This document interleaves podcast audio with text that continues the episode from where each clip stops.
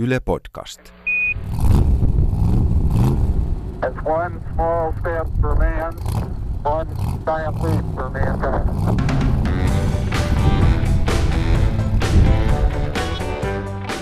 50 vuotta sitten, heinäkuussa 1969 tehtiin historia. Ihminen astui ensimmäisen kerran toisen taivaan kappaleen pinnalle. Yhdysvaltain Apollo-ohjelma huipentui tuolloin Neil Armstrongin pieneen suureen harppaukseen. Tässä sarjassa ollaan hänen ja muiden kuulennot tehneiden ihmisten jalanjäljillä. Käyn kuudessa eri paikassa, jotka ovat tärkeitä kuulentojen kannalta. Tietystikin laukaisukeskus Cape Kennedyssä ja Houstonissa, Arizonassa ja Kaliforniassa ja lopuksi vielä pääkaupunki Washingtonissa. Mutta matka alkaa hieman vähemmän tunnetusta paikasta Alabamasta.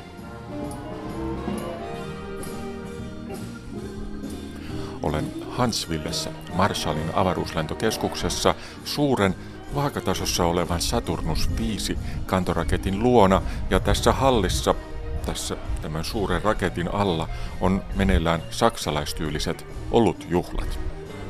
On siis pitkä halli, jonka keskellä on tämä raketti ja hallissa ää, reunustoilla on erinäköisiä Apollo-lentoihin liittyviä ää, esineitä ää, ja tähän raketin alle on tuotu pöytiä ja tuoleja. Tarjolla on olutta, makkaroita ja hapankaalia. Hallin kulmauksessa on Apollo 16 lennolla kuussa käynyt komentomoduli ja sen vieressä soittaa Big Band.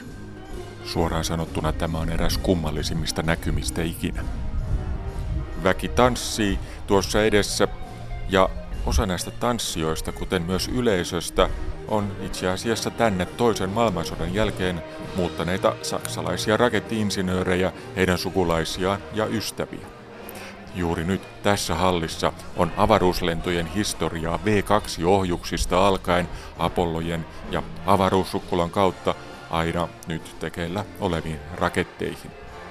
Jokainen näistä etenkin varttuneemmista mieshenkilöistä voi kertoa varsin jännän tarinan jostain Apollo-lentoihin liittyvistä yksityiskohdista. Nämä harmaa hapset kävelykeppien kanssa köpöttävät miehet, niin siis nyt puhutaan 60-luvusta ja insinööreistä, joten ö, kaikki työntekijät olivat muutamia poikkeuksia lukunottamatta miehiä, ja koska vaimot olivat kotona ja niin edespäin, mutta se on eri asia. Nämä herrat olivat siis kuitenkin niitä, jotka tekivät kuulennoista totta. Heidänlaisiaan Nasassa oli parhaimmillaan liki puoli miljoonaa vuonna 1966, kun Apollo-ohjelma oli huipussaan työvoima mielessä.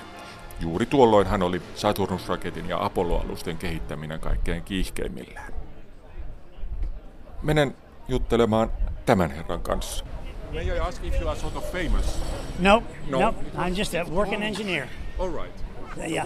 Herra kertoo nimekseen Ronald Paulus ja hän äh, sanoo olleensa yksi useista täällä olleista insinööreistä, jotka olivat ensin armeijan palveluksessa, sitten NASassa, sitten taas armeijan ohjuskehityksessä uudelleen ja jälleen NASassa ja niin edelleen, aina tarpeen mukaan. I came out of Army Bliss, came out of out of Purdue uh, directly here in June of '60, and I went to uh, work for the Army Ballistic Missile Agency. Hän opiskeli insinööriksi Purduen yliopistossa ja palkattiin sieltä saman tien armeijan ohjuskehityksen pariin kesällä 1960. Paulus oli eräs projektiinsinööreistä, eli kun jossain hankkeessa kaivattiin työvoimaa jonkin ongelman ratkaisemiseksi tai uudenlaisen osan tekemiseksi, niin hänen kaltaiset insinöörit kutsuttiin silloin paikalle. He olivat vähän aikaa kunkin asian parissa ja siirtyivät sitten toisen asian kimppuun. Oh, oh yeah, we were in our 20s when uh, when we landed in '69. Uh, I was 31, I guess, Yeah. and I'd been working all all that time in my 20s. So it was, uh, but you became a project person. Yeah. Your life was centered around it. Olimme kaikki tuohon aikaan hyvin nuoria. Kun aloitin hommat, olin person. 22-vuotias, ja kun laskeuduimme kuuhun, olin muistaakseni 31. Eli olin ollut tuolloin jo lähes 10 vuoden ajan työelämässä. Työ oli tuolloin kaikki, ja koko elämä oli projekteissa. Me projektiinsinöörit olimme ihan oma joukkomme, koska meillä oli aina jotain työn alla, oli jokin jännä ongelma ja tehtävämme oli nimenomaan ratkaista näitä hankalia asioita. You didn't stop and I, I never really stopped and thought, can we? That was not the question. Ei ollut mitään mahdotonta. En koskaan ajatellut, että voimmeko tehdä jotain asiaa, vaan kysymys oli siitä, miten se pitäisi tehdä. Oli tiukat määräajat, korkeat vaatimukset ja koska teimme töitä todella kiinnostavien asioiden kanssa, työ vei mukanaan siten, että et laskenut lainkaan tunteja, etkä pitänyt lomia. Sillä oli valtava vaikutus tietysti esimerkiksi perheelämään. Avioerojen määrä oli noin 50 prosenttia. I think the divorce rate in, in Brevard County in, in the 60s and early 70s was 50%. It's that 50%. Now it's that way everywhere now, but at that time that was really unusual. Tuohon aikaan myös byrokratia Nasassa oli hyvin vähäistä.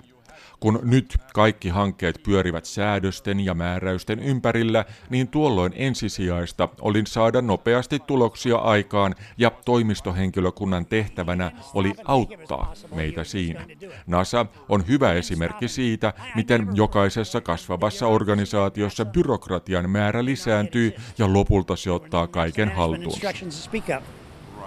And the legal, procurement, personnel, admin all knew they worked for the projects the project was driving the train, you know.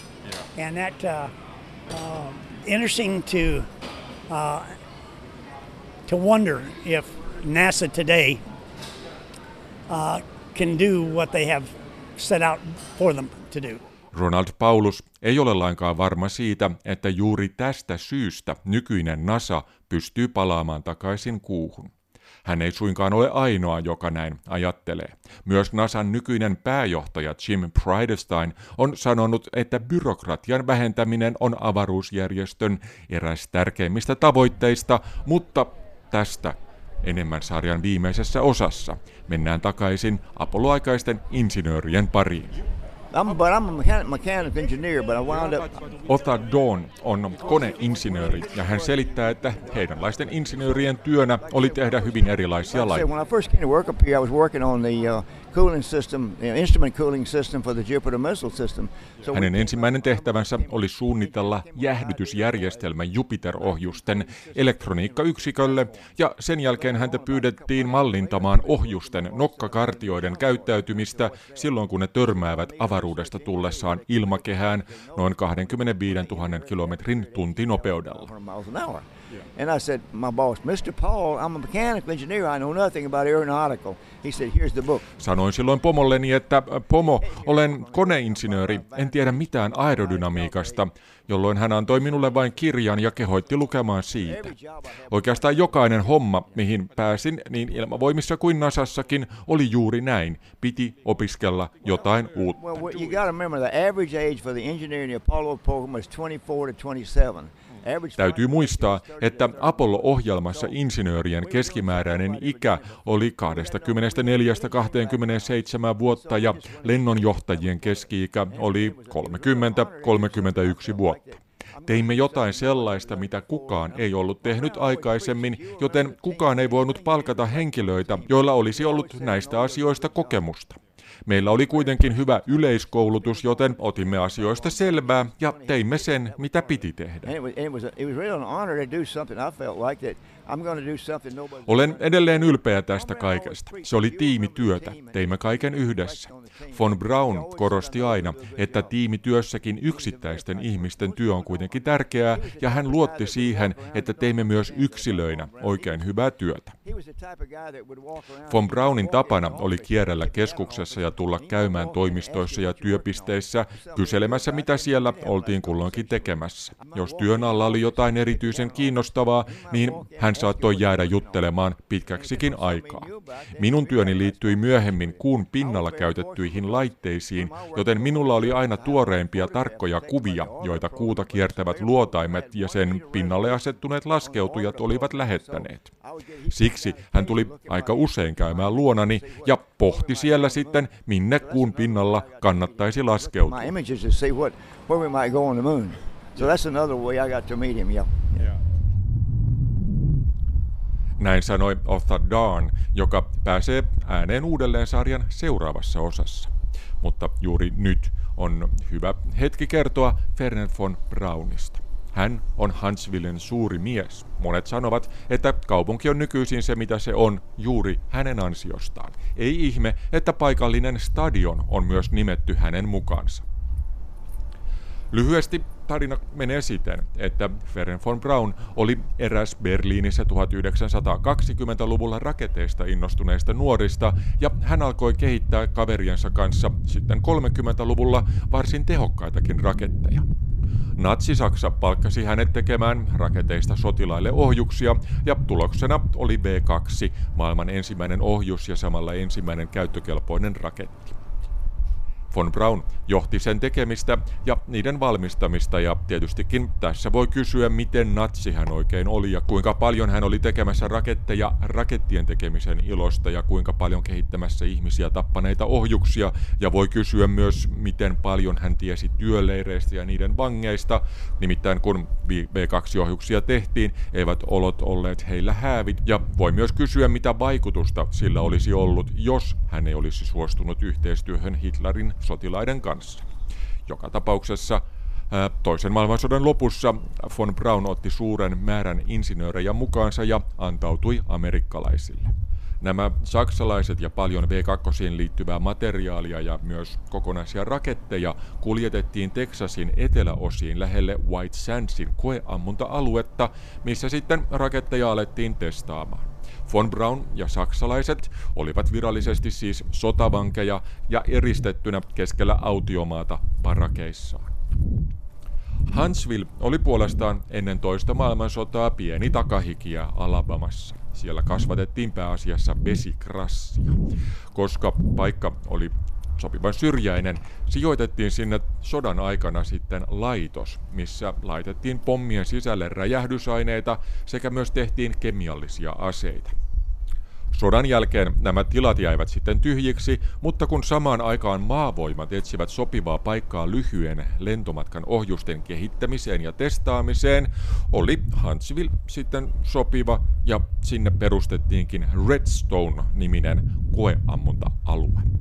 Saksalaisten sotavankeus päättyi ja suurin osa heistä sijoitettiin vuonna 1952 tälle Redstonein ammunta-alueelle, missä heidän tehtäväkseen annettiin maavoimien käyttöön sopivien ohjusten tekeminen. Olennaista tässä oli se, että saksalaiset saivat tehtäväkseen lyhyen kantaman ohjuksia samaan aikaan kun mannerten väliset ohjukset ja muut pidemmälle kantavat raketit oli annettu ilmavoimien ja maavoimien tehtäväksi. Saksalaiset eivät siis osallistuneet niiden suunnitteluun. Kun laivaston yritys lähettää ensimmäinen yhdysvaltalaissatelliitti epäonnistui, kysyi silloinen presidentti Eisenhower, miten von Braun ja maavoimat voisivat auttaa.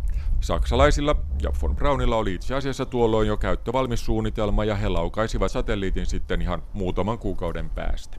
Tämän jälkeen sitten von Braun oli julkis ja päättäjien suosiossa. Kun sitten NASA perustettiin ja Kennedy asetti päämäärän kuuhun, oli von Braun ryhmineen paitsi tukemassa tätä ideaa, niin käytännössä myös he olivat syöttäneet tämän ajatuksen kuumatkasta Kennedylle. Von Braun oli siis käytännössä Apollo-ohjelman pääsuunnittelija, mutta virallisesti hänen osansa oli ainoastaan tehdä Saturnus 5 kuuraketti.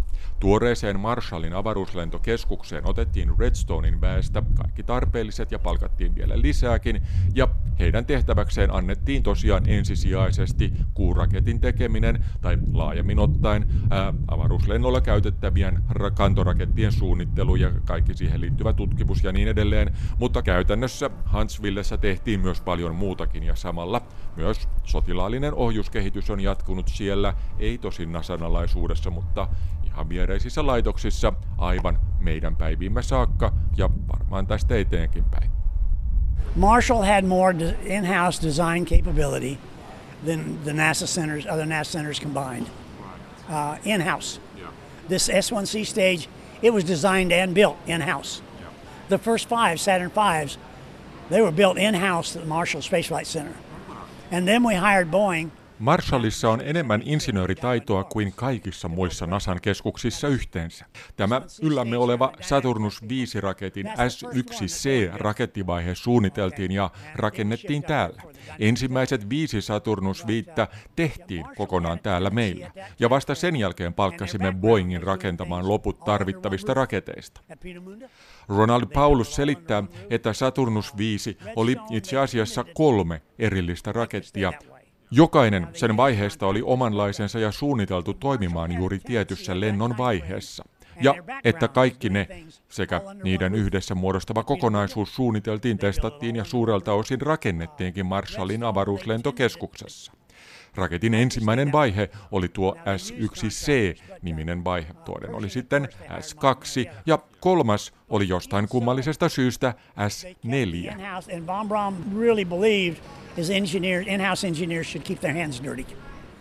Von Braunin ideana oli se, että samat insinöörit, jotka rakentavat rakettia, myös suunnittelevat sitä.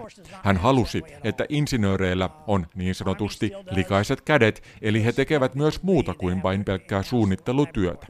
Hän itsekin oli sellainen kierrellessään keskuksessa ja kaikkein yksinkertaisempiakin tehtäviä tekevä insinööri saattoi sanoa hänelle suoraan mielipiteitään pienistäkin mahdollisista epäkohdista ja von Braun halusi, että heille ei laiteta sanoja suuhun.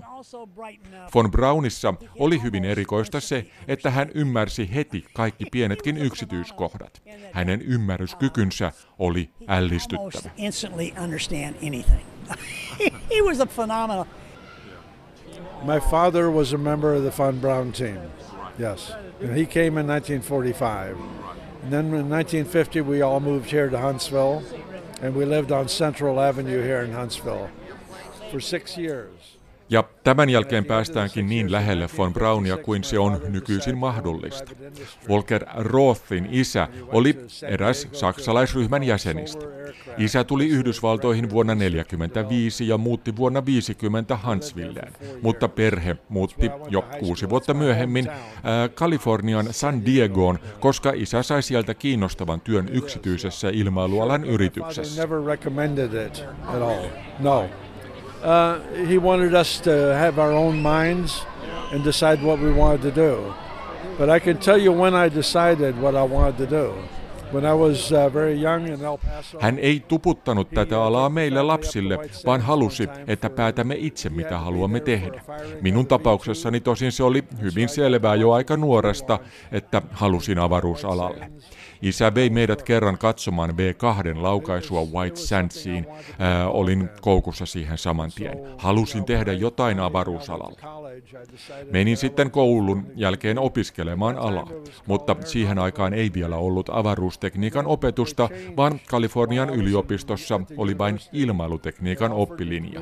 Tosin ihan opintojeni loppuvaiheessa se muutettiin ilmailu- ja avaruustekniikaksi, joten lopulta minulla oli eräs aivan ensimmäisistä tämän alan virallisista tutkinnoista.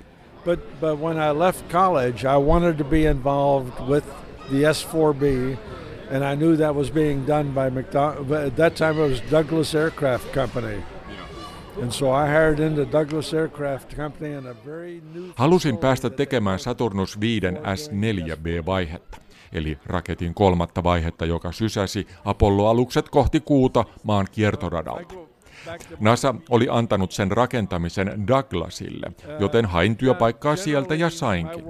Douglas Aircraft Companylla oli aivan uusi tuotantolaitos niiden tekemiseen ja he tarvitsivat paljon uutta väkeä juuri tuolla. Generally, my work hours, uh, you know, officially they're eight hours, but I was never there less than 10. Virallisesti työaikani oli kahdeksan tuntia päivässä, mutta Apollo-ohjelman kiivaimpaan aikaan en käytännössä ollut työssä kymmentä tuntia päivässä vähempää. Se oli kiinnostavaa ja innostavaa. Tein työtä ensin aerodynamiikan parissa, mutta pian olin mukana tekemässä lentoradan hallintaa ja sen suunnittelua.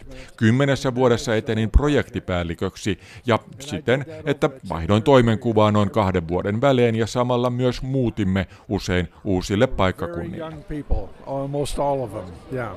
And, and they didn't know a lot. Me kaikki olimme hyvin nuoria Apollojen aikaan.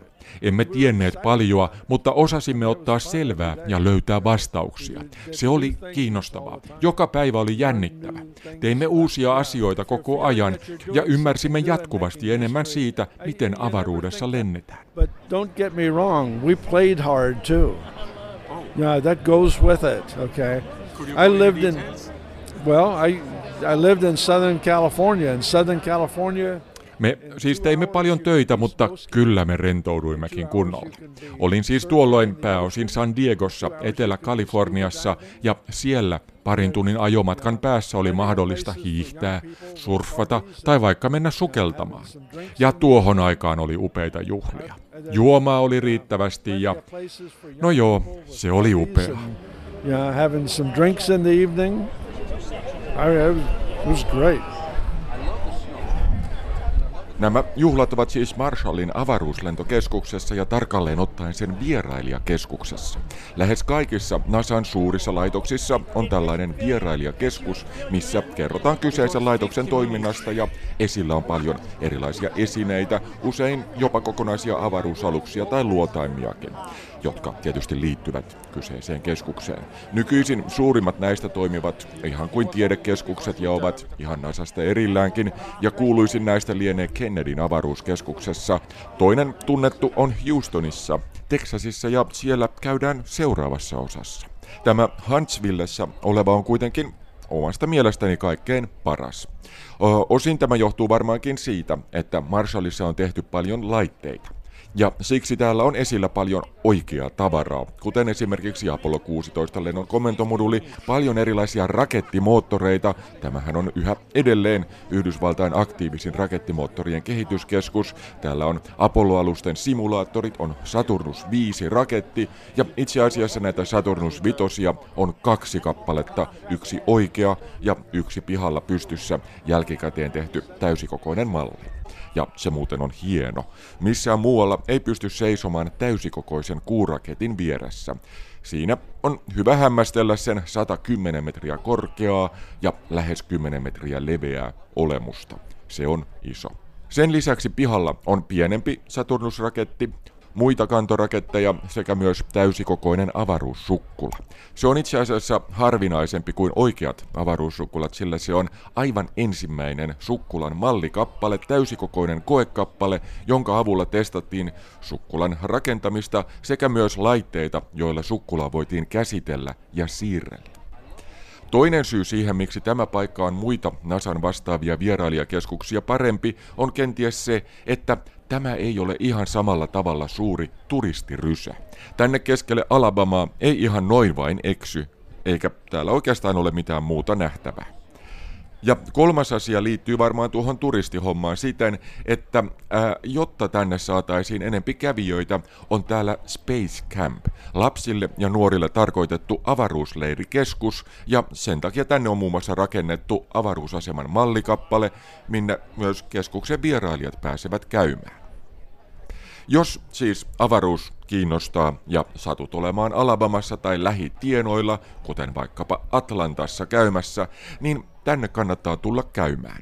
Vierailijakeskus sijaitsee Huntsvillen eteläpuolella, yhä edelleen aktiivisen Redstonein ammunta-alueen kulmassa, sen kaupungin puoleisessa osassa kätevästi juuri moottoriteiden risteyksen tuntumassa.